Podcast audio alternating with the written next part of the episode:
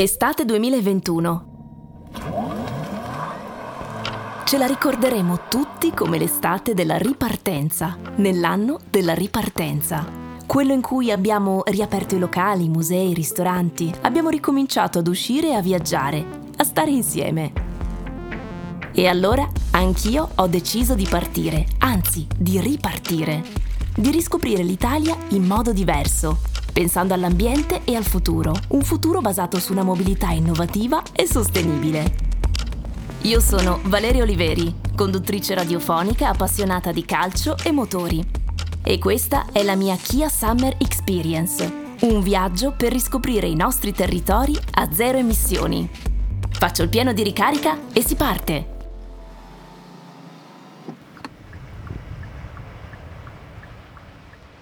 Sono a Cervia, terza tappa di Kia Summer Experience e del mio viaggio alla scoperta dell'Italia che riparte.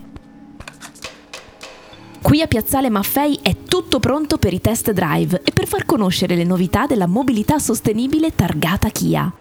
Ma prima di partire, come al solito, vado a farmi un giro in questa cittadina piena di storia e particolarità terre, canali, saline. La storia di Cervia inizia in epoca etrusca, ma l'insediamento originario non è quello attuale.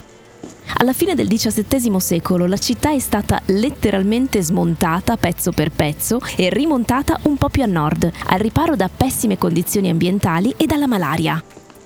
Spiagge, terme, parchi acquatici sono attrazioni moderne, perché in passato la vita economica ruotava unicamente attorno all'oro bianco, il famosissimo sale di Cervia. Le antiche saline sono delle enormi vasche per l'estrazione artigianale, metodo oggi soppiantato dalla produzione industriale, ma restano comunque visitabili insieme alla riserva naturale, un'area protetta che oltre alle salinette preserva numerose specie di rari uccelli acquatici. Uno spettacolo unico.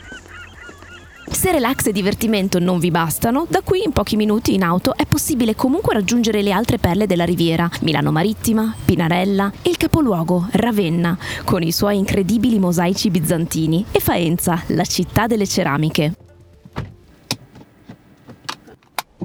Nell'area della provincia di Ravenna sono nate molte start-up che contribuiscono a migliorare servizi e prodotti per rendere sempre più competitivo il territorio.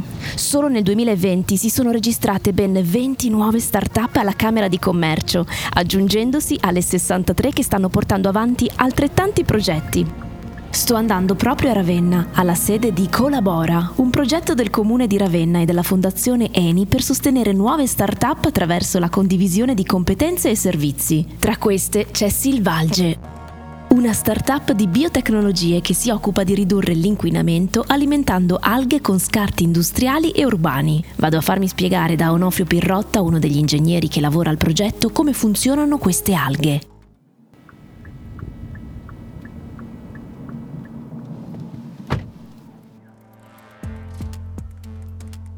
Quanti e quali rifiuti industriali urbani eliminano le alghe? In quanto tempo ci puoi fare un esempio? Le alghe hanno la uh, capacità di digerire veramente una vasta gamma di rifiuti sia industriali che urbani. Quando ci riferiamo a rifiuti urbani parliamo delle acque reflue municipali derivate dagli impianti di depurazione dei comuni, delle comunità montane, insomma degli enti locali, mentre quando parliamo di uh, rifiuti industriali ci riferiamo a tutti uh, quei reflui industriali che possono provenire veramente da svariate filiere industriali come l'industria alimentare, l'industria delle bevande, bevande, eh, gli allevamenti animali. Come funziona il ciclo delle alghe e microalghe? Ma, eh, le microalghe sono a tutti gli effetti delle piante eh, che hanno diciamo, una dimensione microscopica hanno la uh, capacità straordinaria di uh, inglobare, di digerire tante sostanze che risultano uh, altamente inquinanti, soprattutto per le acque e per l'ambiente in generale per cui si tratta di andare a nutrire le microalghe con eh, dei nutrienti estratti da sostanze inquinanti, queste vengono digerite e inglobate dalle alghe, trasformate in biomassa algale e ogni due o tre giorni, a secondo della specie algale, a secondo del rifiuto di partenza e a secondo del tipo di impianto, eh, si ottiene una parte di biomassa algale e una parte di acqua filtrata che viene reinserita nel sistema assieme agli altri nutrienti per continuare il ciclo. Una volta che le alghe si sono nutrite di scarti industriali urbani, che cosa ne fate di queste masse algali? La biomassa algale ha uh, davvero tantissime possibilità e tantissime applicazioni. Le applicazioni più importanti ci sono sicuramente i biocarburanti, quindi biodiesel e biogas, ma possono essere anche impiegate per eh, produrre materia prima, per bioplastiche o altri materiali che possono essere sostituitivi rispetto a quelle che sono le uh, fonti provenienti dal carbonio. Oltre ai biocarburanti e le plastiche industriali e farmaceutiche ho visto che vengono impiegate anche per l'industria alimentare. Puoi farci qualche esempio? Le alghe vengono utilizzate nella, nell'industria alimentare soprattutto per eh, mangimi animali o anche per eh, i cosiddetti integratori alimentari o superfood. E una delle specie più utilizzate da questo punto di vista è la spirulina ed è largamente utilizzata eh, nell'industria alimentare. Il primo utilizzo di questa alga è stato per eh, il superfood che veniva usato dagli astronauti americani della NASA durante eh, le spedizioni lunari. Delle capsule eh, ricche di alghe che contenevano tante proteine proprio per limitare diciamo, il peso di quello che veniva portato in orbita, però avendo un apporto nutrizionale molto elevato. Quindi uno spazio ridotto per un apporto nutrizionale eh, ottimo, direi, anche per gli animali. Attualmente 9 su 10 eh, dei mangimi animali, soprattutto per eh, animali domestici come i cani, presentano tra i loro componenti anche l'alga spirulina. A quali altri progetti sta lavorando la vostra startup? Attualmente abbiamo due progetti attivi, uno di bioconversione di acque reflue urbane con la biomassa algale che verrà destinata a due utilizzi. Una parte viene trasformata in uh, biogas per alimentare il, il resto dell'impianto in cui avviene la conversione e uh, il residuo per l'estrazione dell'olio e quindi per la sintesi di biodiesel, di biocarburante. Il secondo progetto a cui stiamo lavorando invece è la bioconversione di scarti di industria alimentare per uh, applicazioni come biofertilizzanti e ammendanti agricoli. Grazie, buon lavoro allora, a presto. Grazie a voi. Davvero molto interessante l'idea di Onofrio e il suo team. Non avrei mai immaginato che le alghe potessero essere così utili. Adesso però torno verso Cervia ascoltando la mia radio preferita.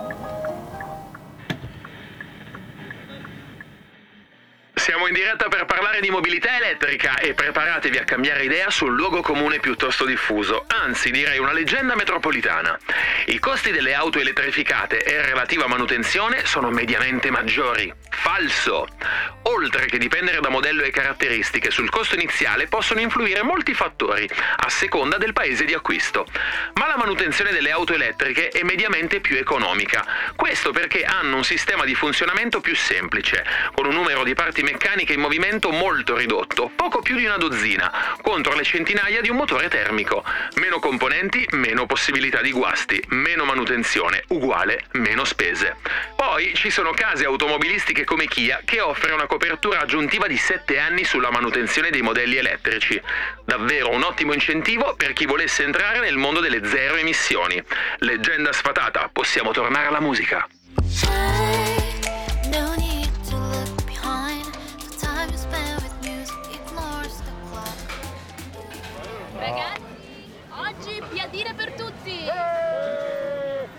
Potrà sembrare banale, ma quando vengo in Romagna per me la sosta piadina è obbligatoria.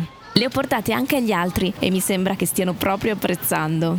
Si va dalla tradizionalissima con lo squacquerone e rucola, alle varianti gourmet fino alle versioni con impasti speciali per intolleranze e allergie.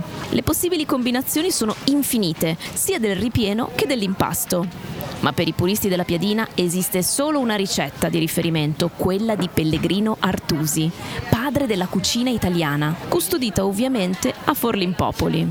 Farina, strutto di mora di Romagna, bicarbonato o lievito e il sale rigorosamente di Cervia. Va tirata col mattarello, cotta sulla terracotta e mangiata appena fatta.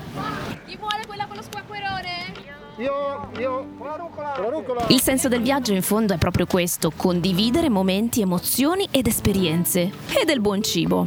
Ricarichiamo le energie e domani si riparte. Prossima tappa, Pescara. Buon viaggio! Kia Summer Experience. Ogni viaggio diventa ispirazione. Una produzione Dopcast e United Music.